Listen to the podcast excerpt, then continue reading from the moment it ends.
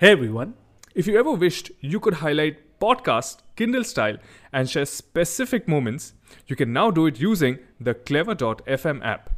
You can filter episodes by tags, transcribe episodes live, and even click on links to things like books, articles, and definitions as you listen along. Download the app on iOS or Android by going to clever.fm. Listen to Pops in a Pod for a completely enhanced experience.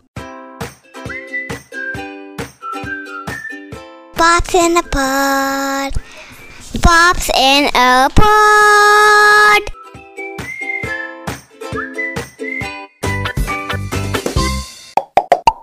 Welcome to Pops in a Pod. Peter Pop here. And I am Nadir Pop.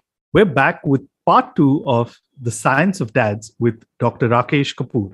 Dr. Rakesh Kapoor, a management consultant and the director of NGO Bamboo Tree, spoke to us about the research they have done with dads specifically. He shared with us the biological changes that happen in a man's body while his wife is pregnant, and men also get morning sickness. That was very intriguing, wasn't it, Peter? Yeah, honestly, I was really surprised when I heard that. But in addition to that, Dr. Rakesh also spoke about the importance of a father in raising a child. And you know what was also interesting is we actually found out why there was not much research on dads available prior to this.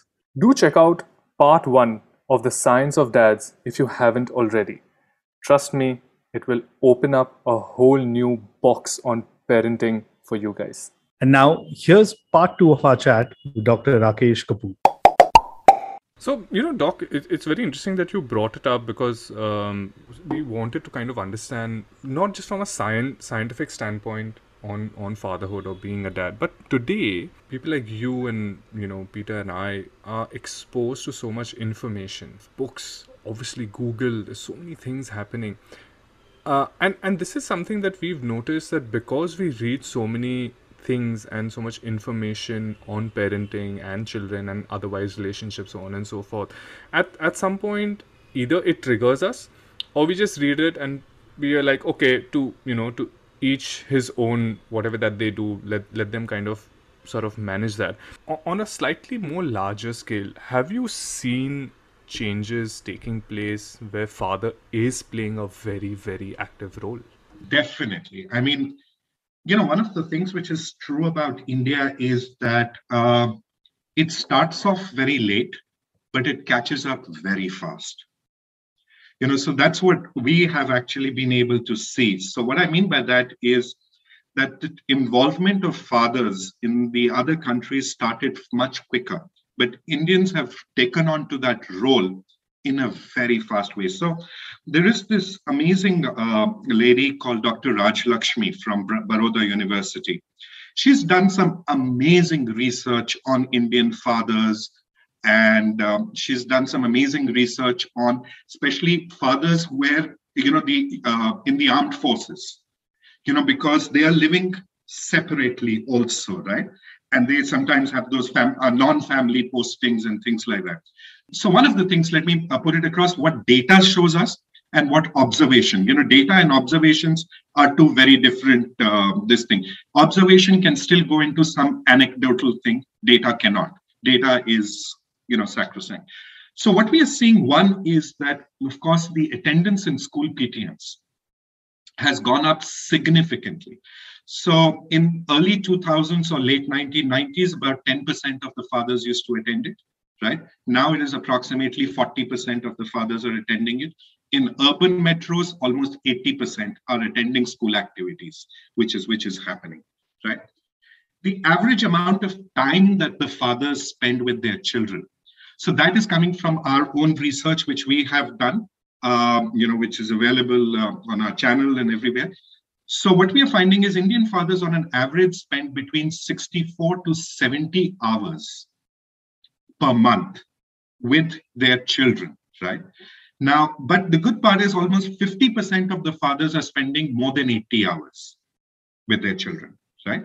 Now, which compares extremely well with Western countries and the US, because in US, the average is anywhere between 80 and 120, depending on which country and state that you go to, 80 to 120 hours uh, per month, right? Uh, so those we're seeing far that's what data actually tells us. But one of the very interesting things other things which we are seeing is see there are six roles that both dr rajalakshmi has absolutely defined which are very beautifully defined roles right?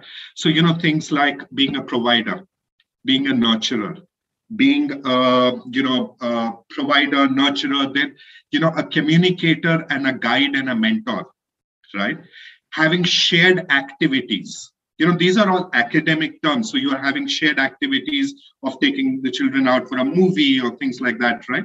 So there are six such roles which are there.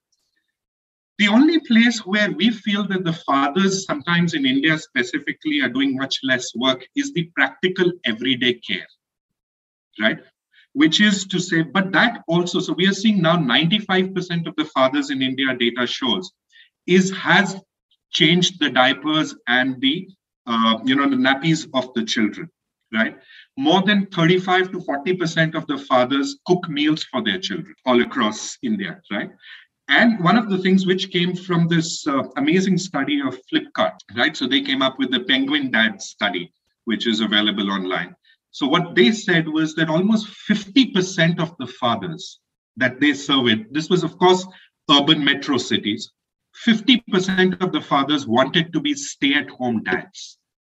The question or the problem that comes to is how would you rate, how would you as a society allow them to be? How would you look at a father who is a stay at home dad, right? Is that somebody whom you would, for lack of better word, respect as much, or do you feel no, there is an issue here?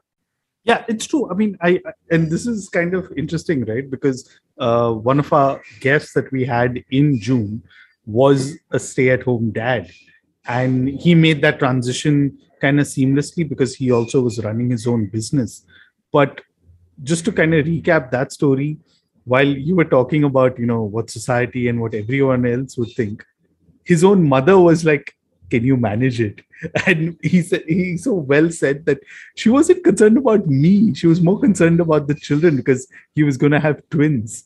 So it's it's kind of interesting. And you know we've been talking like when we started off the podcast we always wanted to talk about you know to a stay at home dad. I remember the campaign by flipkart in there. And uh, then comes march 2020 and everyone's a stay at home dad. Then obviously social media took over and everyone started posting pictures. And i saw that over the last 18 months right? Because initially you know your work and your house were two very distinct things. For the first time they kind of collided. And through zoom calls or google meet calls whatever you were doing you actually had a peek into people's personal lives which a lot of people were not not comfortable with. But it's reached a stage where now you know my son will come into a, a zoom call and say hi to everyone and it's perfectly fine because they understand that's just how things are. Uh, tell me about what it's like for in terms of if you've seen both you know uh, observational data or just like statistics right? And Nadir and I can chime in with our experiences where you talked about you know your parent teacher meetings where dads are involved. You talked about this. As a society how is that being accepted right? Because there's one thing is the willingness for the dad to be involved in the activities. But and i'm there's no other way to put it out there right? Is other other mothers or other people in the parent teacher meetings associations and all are they willing to accept more involved dads yeah, no, that's that's that's that's one of the obvious issues which we I which we call to barriers to fathering. You know, so what we really are seeing is that fathers wish to be part of it. Uh, they want to be, so they walk in, but they feel extremely unwelcome in a very large percentage of schools. So what a lot of fathers are uh, relating their experience. So I remember one of the uh, when we were doing some amount of research on this, um, as speaking as interviewing about hundreds of fathers on this. So one of them uh, clearly stated that you know he walked in for the first time. Uh, you know I think his child was about six or seven, right? And into the parent-teacher meeting, went and stood, uh, sat down in front of the teacher with the child, and all the teacher asked him was, "Where is the mother?" Right? Now, I mean, the guy was absolutely taken aback by simply saying, I'm here, right? Talk to me about whatever uh, this thing is. But there is this huge, uh, you know, there is this discomfort because you wouldn't even know about what's happening. Unfortunately, what we are seeing is a non, uh, you know, so what we are seeing, and that's what, again, that's not a very hard coded data, but we are seeing that at least about 60% of parents, uh, fathers, are highly involved in teaching and extracurricular activities of the child, right? But the teachers are not accepting the fact they will always tend to. So let's say, even if you walk in with your wife to the school, where do you see the, uh, the teacher? Who is she looking at while she's talking? Is she looking at the mother or is she looking at you as a father? Right. So there are these huge challenges, you know. So, like I call it, um, you know, just the way women complain a lot about glass ceiling in the corporate world. Uh, there is a huge glass ceiling for uh, men in the parenting world.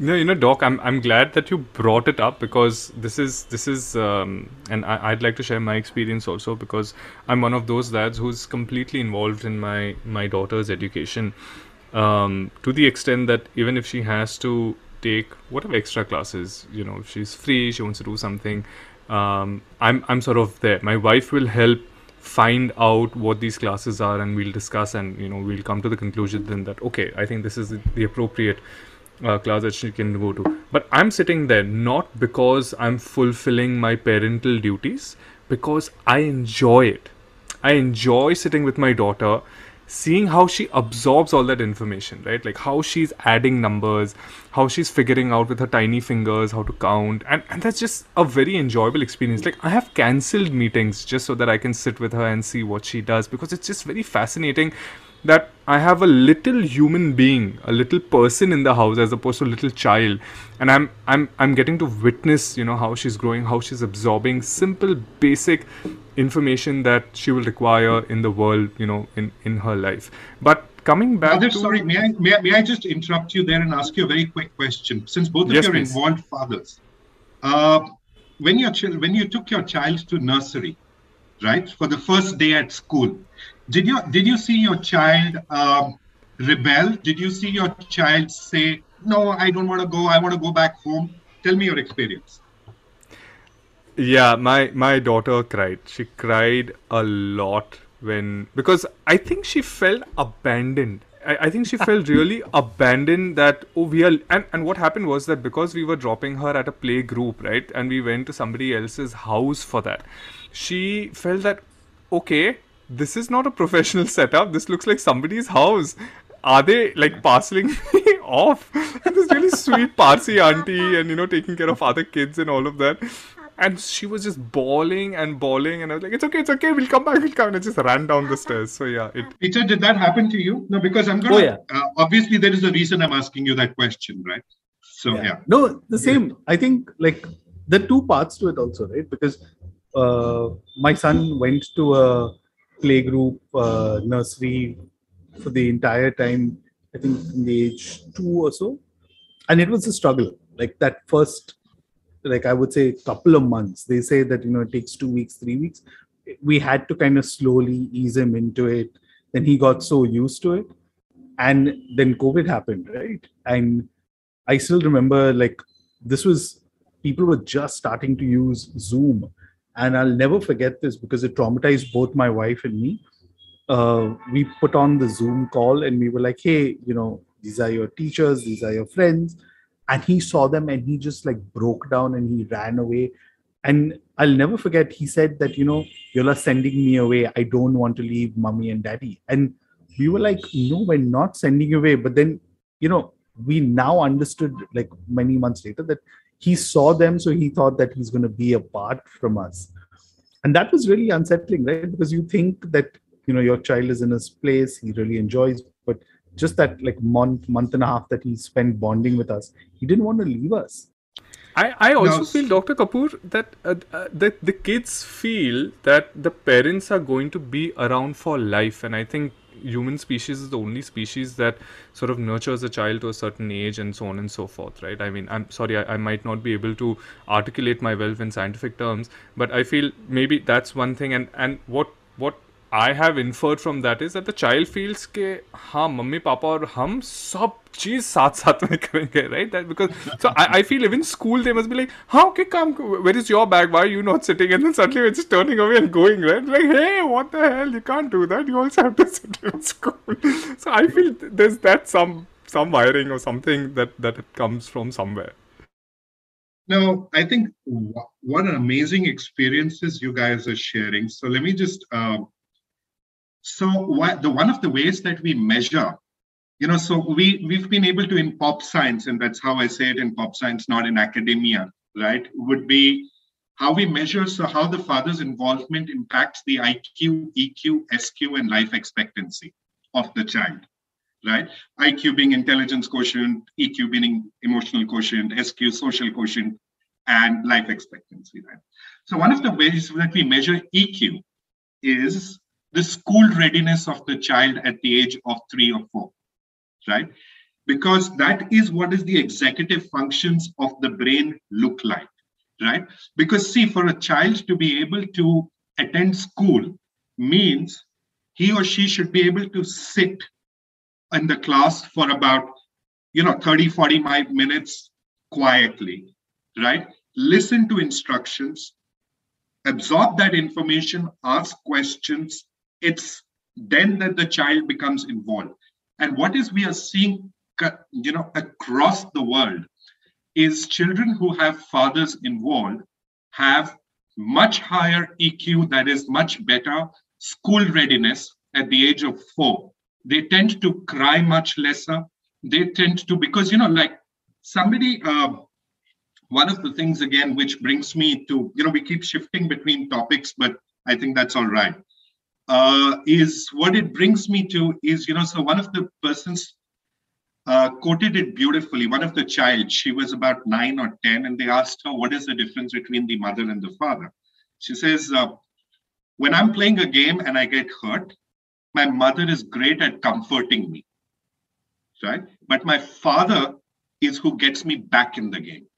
Are you are you seeing so that's Yeah, the huge difference uh, you know that that we are seeing uh, happening across uh, this thing. So that's again what research has been able to show that school readiness is one of the major executive functions that we measure for children and their ability to do that. But you said it i think very beautifully when you said uh, in which other race is uh, you know for one third or one fourth of the child's life that is almost 18 there is no goddamn animal on this planet who takes care of the children for one third or one fourth of their life 30% right?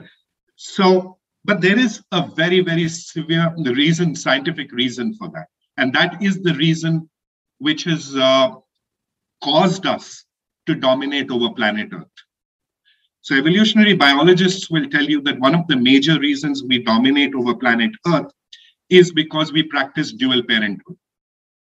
And only 5% of the man- mammals in the animal kingdom practice dual parenthood. 95% they don't have invested fathers, only the mother takes care of it. But let's see if you guys can take a wild guess why that is. Because that's a very interesting story. I, I have a feeling you and your viewers may love it. Wow. Take a while, I, this, this is something I didn't expect on this episode. but uh, okay, this is a shot in the dark. But I guess it has to do just with the overall development, right? So whether it is mental, physical in there, uh, one parent wouldn't be enough. And I mean, of course, like there is a debate to be had of the evolutionary process and things like that. But if, if we're just kind of keeping all things equal, I would say uh, that's one of the things about human babies, right? That you need like two to kind of bring the child up. Nadir? I, uh, I I don't know. I, I think I would like to go with the the gender role aspect where um, um, the female has um, a, a set of I don't know. Sorry, lack of a better term, but set of duties, and the male has a certain set of duties. And I think both those experiences have to be ingrained into the child irrespective of their gender. So maybe that's one way of looking at it. Like the whole hunter gatherer thing, you know, men go and hunt, women go and provide, stuff like that. I don't know. Now, I think that's brilliantly said. Both of you were very much, uh, you know, without the scientific, I think both of you were amazingly bang on to the uh, this thing. Though, you know, um, I would uh, not me, but science disagrees with what what Nadir said. There are no defined rules.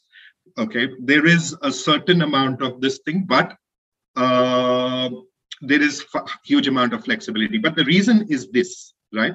And this is something an interesting story. So one of the things I look at it is, you know, one of the famous statements that I appear tall because I'm standing on the shoulders of giants who came before me. Right? That's one of the now, which is the most important truth of why humans dominate? Because we are the only species which is able to build upon previous generations' knowledge base and build upon it and move ahead, right? Which brings us to the fact that when a child is born, a human child is born, I'm sorry to say this, and I love them, but they are the most useless things on this planet. They can't even hold their head still, right? They can't even hold their heads still, right? Now, that is not true for any other mammal or any other animal, right? In fact, we have a gestation period, what we call, um, you know, for nine months, the pregnancy that is there, right? For human children to be as developed as, let's say, a chimpanzee's children, the gestation period would have had to be 18 to 21 months, right? For the human brain to be developed. Because what differentiates us is the human brain, which is the ratio of human uh, brain weight to the body weight is probably the best in humans. It is 1 is to 40. Let's say for dogs, it is 1 is to 125, 1, 1, 125. For horses, it is 1 is to 600. Right? So now try and imagine. So now comes the interesting part, which is to say, now try and imagine getting that sized brain out of the birth canal or the vagina. How big will the birth canal or the vagina have to be to get uh, even a 700 gram weight out, right? So the nature had only two choices at the end of the day. What it could do was either increase the size of the birth canal or provide two parents so as to take care of the child, right? Either increase the size of the birth canal so that the child can come out or have two parents who can take care of the child for a longer period. The moment that nature would increase the size of the birth canal or the pelvis, right? You can't walk on two legs. You'll have to be four legged creatures like, because the weight of that pelvis cannot be taken care of by the legs which are there right? But one of the most beautiful things that we simply state is nature, God, whatever name you want to call it, hates redundancy. Why create two copies of the same thing? Therefore, the two parents that they created were extremely different. So, one of the other things that I will ask you now, you know, after this monologue, would be to ask you a question. Do you notice any difference between the way you talk to your children versus how your wife talks to uh, the child yeah of course i mean i think there are multiple reasons for that also right? I mean it's and i keep bringing back the fact that you see your parents parenting styles right? So very unconsciously you reflect uh, on that. And i've noticed that with me right? Like you very unconsciously it, it's something maybe you hated about your parents but it's something that you know those taunting lines that they said to you and all whether you like it or not it's so like ingrained in you that you'll say it. So that tends to happen. Uh, but uh, yeah i think it's it is very distinct. And you know the, the, way i look at it is that my wife and i have very different personalities. There's very different styles of you know the way we function and do things. So yeah very differently when it comes to our parenting styles also.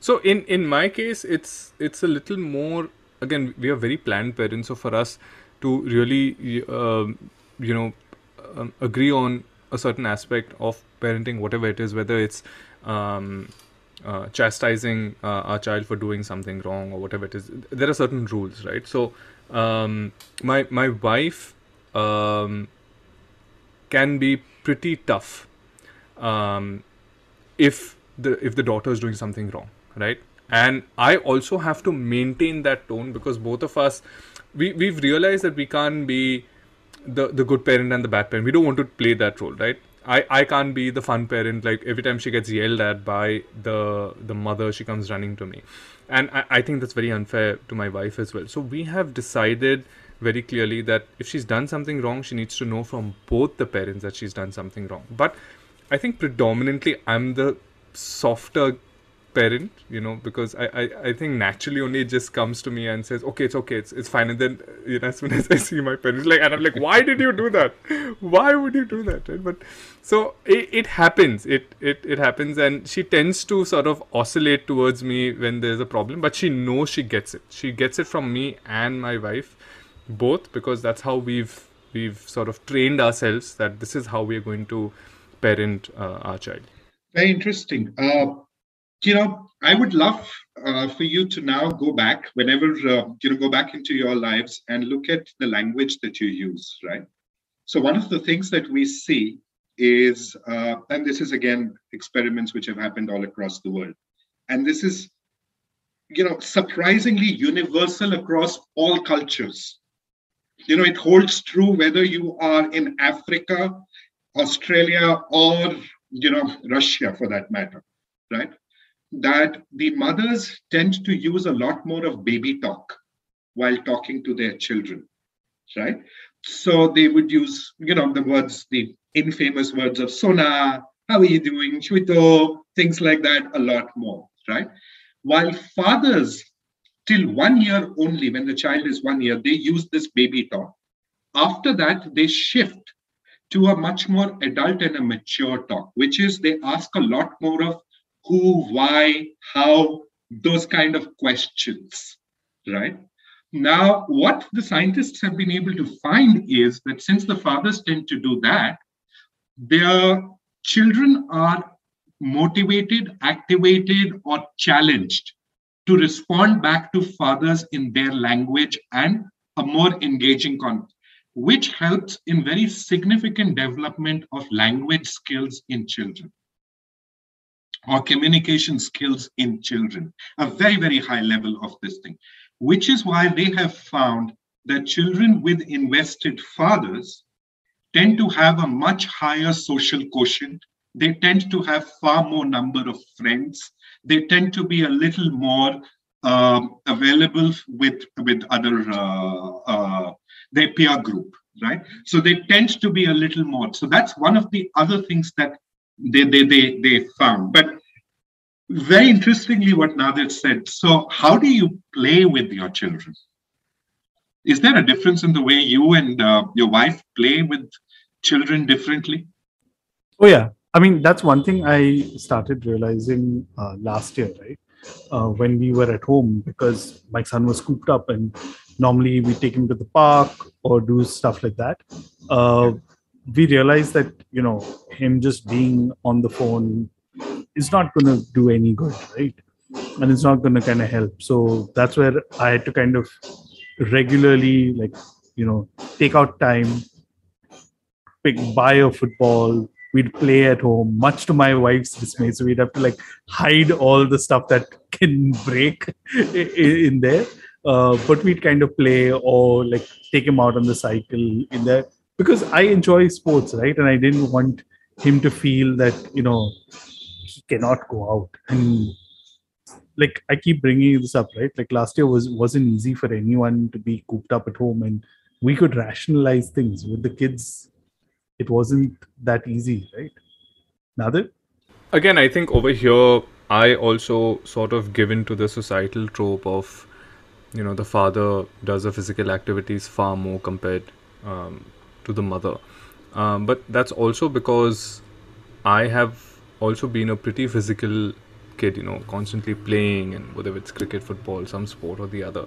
And because I, I have a daughter, I don't want to uh, create any distinction. So I still I, I I play various sports. So you know, with the small ball, I'll try and play cricket with her. Um, with a big ball, obviously football or whatever catch catch, whatever that she's interested in. And I'm very proud of the fact that I taught my daughter how to catch a ball.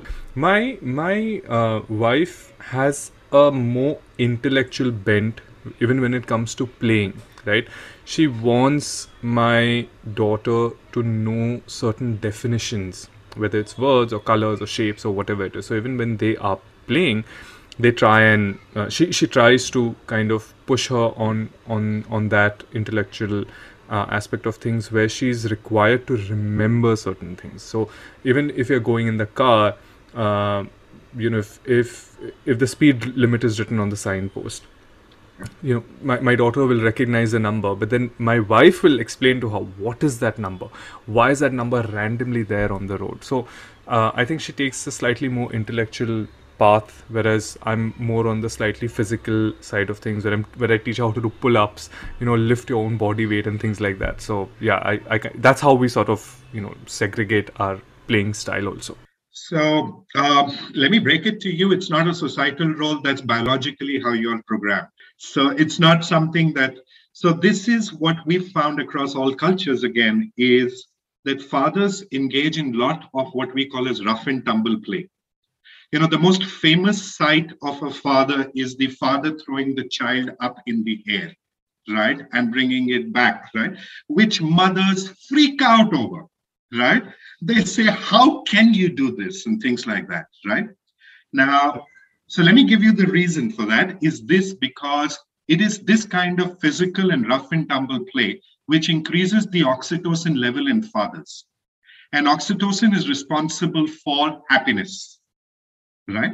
It is responsible for bringing happiness. In fact, that's one of the reasons why, which we could just immediately after take out, is why we recommend a large amount more of paternal leave because the uh, the fathers need to spend physical time doing this and what we found is this rough and tumble play when the child just let's say is just thrown up in the air and plays all of this what the child what they found was that the children who go through these kind of activities with the father learn risk identification much earlier. They're able to understand, you know, how much I need to fall, where I need to fall, and how. Right? Uh, they are able to, and they are more risk taking. You know, in in today's world, the ability to be able to take calculated risk is what defines success. Right? They are able to take such kind of risks much quicker. Right? And very importantly, what it does is it builds a certain high degree of trust that even if I fall, I have somebody who can take care of me. And trust is some of the, one of the most important things for any human child to really blossom or move uh, into the world. So, in a way, it's an extremely and ex- really good thing. Please continue with this rough and tumble play it is something that defines you as fathers, and you must continue and encourage it even more. Yeah. I'm sorry, I, I, I will become probably the uh, biggest uh, enemy in your wives' lives. you know, because I'm providing you with uh, information which may not sit too well with them. Yeah? yeah.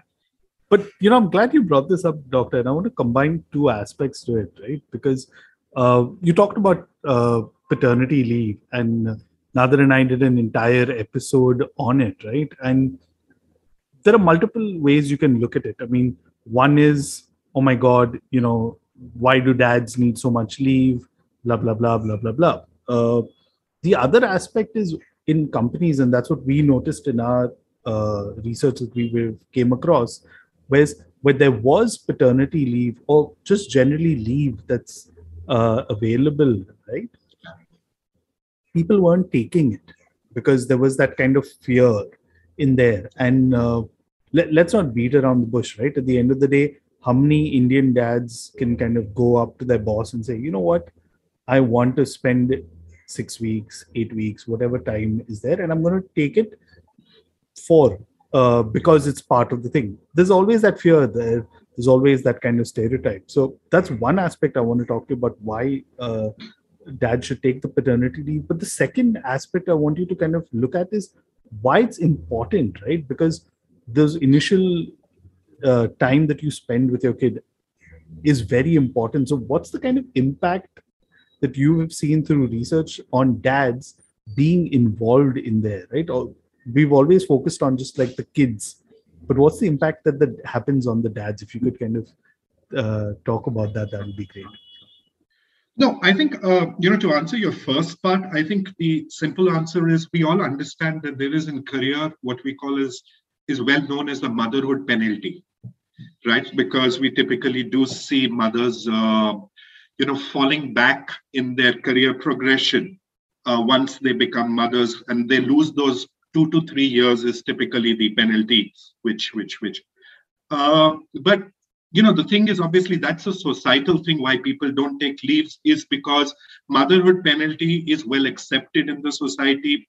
People do not. But you know so just try and imagine uh, you at 40 or 45 let's say were going to be the ceo of the company. But imagine if you remain as a vice president at 40 45 that's a if you take that fatherhood penalty which typically comes in it's far more acceptable for mothers while it is not so uh, acceptable uh, for, for for fathers is how i look at it but why they should i think to answer your so, like I mentioned just um, a few minutes back, what we are seeing in research all across the world is that the father child interaction is not unidirectional. That means it's not just that the child benefits significantly from it. The significant benefit that we are seeing, even in the fathers, comes biologically from one clear cut that is the oxytocin level going up, which increases productivity right so actually if i if you were to walk in into your boss's office right if and he gets the feeling and the understanding that this person is definitely going to come back after those three or six months of paternity leave as a 10 times more productive person and will be able to do it much better they will definitely be much happier to do it this this is a direct biological benefit that we are seeing but the indirect biological uh, indirect benefit that we are actually seeing is so almost about 30% of fathers who were involved with their children, right? They left smoking. 40% of the fathers left drinking during this point of time as long as they were involved with their children, right? So that brings in a huge amount of health benefit for the for the uh, this for the for the uh, father and which in fact uh, translates into significant benefit for the organization. And lastly, what we are seeing is the benefit around that uh, the retention of employees who have taken paternity leave is about three times more. So those are the clear-cut reasons why fathers do need to take the paternity leave and organizations do need to bring in far greater amount of paternity leave. In fact, uh, I think just about uh, a week back, Finland has, uh, you know, after based on all of this research, has made 164 days uh, of paternity leave compulsory for uh, both mothers and for fathers. Yeah, so that's that's also happening. But yeah, a lot of data has gone into showing that much higher productivity and much higher uh, much higher happiness that we are seeing and of course, the advantages for the children and the society. If I were to just talk about advantages for the children and the society in general, it'll take me another two episodes to do that. Yeah. no, but okay. Doc, thank Doc. you so much. You've you've actually given us so much to think about, and as you rightly said, that we will need at least a couple more episodes to really get you know uh, you know down to this the whole aspect of parenting, looking at uh, from from a father's perspective. I mean, I wish we would have met you earlier in the initial episodes of Pops in a Pod. I think we would have set it up very nicely. But nevertheless, you know, we are glad that we've met you. Any last words or any last pointers that you want to um, you know give to wrap up this whole aspect of you know how fatherhood being a dad is so crucial i mean yes we've spoken so much but if you had to just give a few parting thoughts uh, what would those thoughts be? You know, see, as I said, you know, I try and say, stay away from opinion and observations. I'm a science guy. I try and talk science because I truly believe, like they say, you know, I mean, in God, I believe for everybody else, please provide data, right? Kind of a thing, right? There was a time, my parting sentence would be there was a time when uh, it used to be said that the best thing that a father could do uh, was to pamper and be nice to the mother. Right? Uh, all science today has now shifted to this thing which says that at the if there is one greatest predictor of success of a child when the child is born one greatest predictor and this is scientifically true that is that the child has two parents or not. And they have taken away all impact of uh, uh, you know money that could happen. You know economically deprived people obviously will not be successful. So they took away all those factors and they said what is that one thing which will predict success? And that is does this child have an involved father and mother? So in fact that those would be my parting thoughts and comments. Okay. And i know we said those were your parting thoughts but i'm sure everything that you've said has left people curious. They want to read more, watch more YouTube videos, listen to more of such kind of research that you've done, right? How can they find you? If you can just like drop a few links, that would be great. We'll Absolutely. also add it in the short notes, of course. Absolutely. Now, so what I'm going to do is, um, if you guys are okay with this, Peter and Nadir, I will uh, send you the links to uh, three books which I feel that all fathers should read, right? And uh, these are not books about real parenting, saying, what is parenting? How should you parent? Because every parent is different. But this is about really the science that I spoke about. Uh, you know, so all the experiments and this thing, there are at least about 20 more experiments which we could have spoken about, which we obviously constrained by time. Those three books is something that I would really encourage each one of you to read. I don't want to give you links to much of these scientific articles because I think nine out of 10 viewers will be lost uh, while reading them. You know, if I tell you that the amygdala is uh, activated by in the fa- in the mother, while the neocortex is activated in the father, what does that mean is not going to be uh, exactly right. So I would much rather put it down as uh, three books, very beautifully, very layman's language written uh, do read about it. And uh, I think how you can find me, I have my YouTube channel, which is called uh, Bamboo Tree Children's Foundation. It's a relatively new channel. We've uh, put in a lot of our research findings on that in shape of videos. Just the way uh, Peter and Nadir are talking to me, I talk to a number of uh, international experts on that. We are having three or four um, you know, the interview has been done. We're just going to upload it over the next week or so more. Uh, so similar such things, please do look that up. And if that helps, I think that'll be great. Thank you so much, uh, Dr. Kapoor, uh, for spending uh, two hours almost with us on a on a Sunday. So, um, firstly, apologies to your wife. So please do convey the same. and um, you, you've given us so much to think about, and we would love to have um, you know more con- such conversations uh, of different aspects of parenting and society and media in general. So uh, once again thank you very much for this and um, hopefully we'll we'll connect again. You know peter this is the main reason i think we split this episode into two because there was so much of information that dr rakesh was giving us that i think it would be um, injustice to bung in all of that in just one episode. And uh, I think it made so much sense, and I'm glad we made this decision that you know we split it into two parts. Totally. You know, one thing I'm really glad that we did it because you know this episode is not just something that to be dads or recent dads will benefit from, right? But also people who are like us, been dads for a while, they'll also learn something new. And uh, yeah, that's something I guess we really enjoy doing at Pops in a Pod. Absolutely. And on this note, let's hope that more such scientific discoveries or research on parenting, especially where fathers are concerned, takes place and we get to hear it on Pops in a Pod so that we can share it with new parents, potential parents, and even older parents. I think even they should know about the science of dads. True. So, as always, you know, you can reach out to us at popsinapod at gmail.com. Visit our website, popsinapod. If this is the first time you're listening to episodes, you know, welcome. And we've got 104 more episodes that you can definitely check out. Thank you so much, guys, for being patient with us. And hopefully, you took away something valuable from our discussion with Dr. Kapoor. So, as usual, until next week, we will see you with another fresh episode. So, stay tuned. See you then.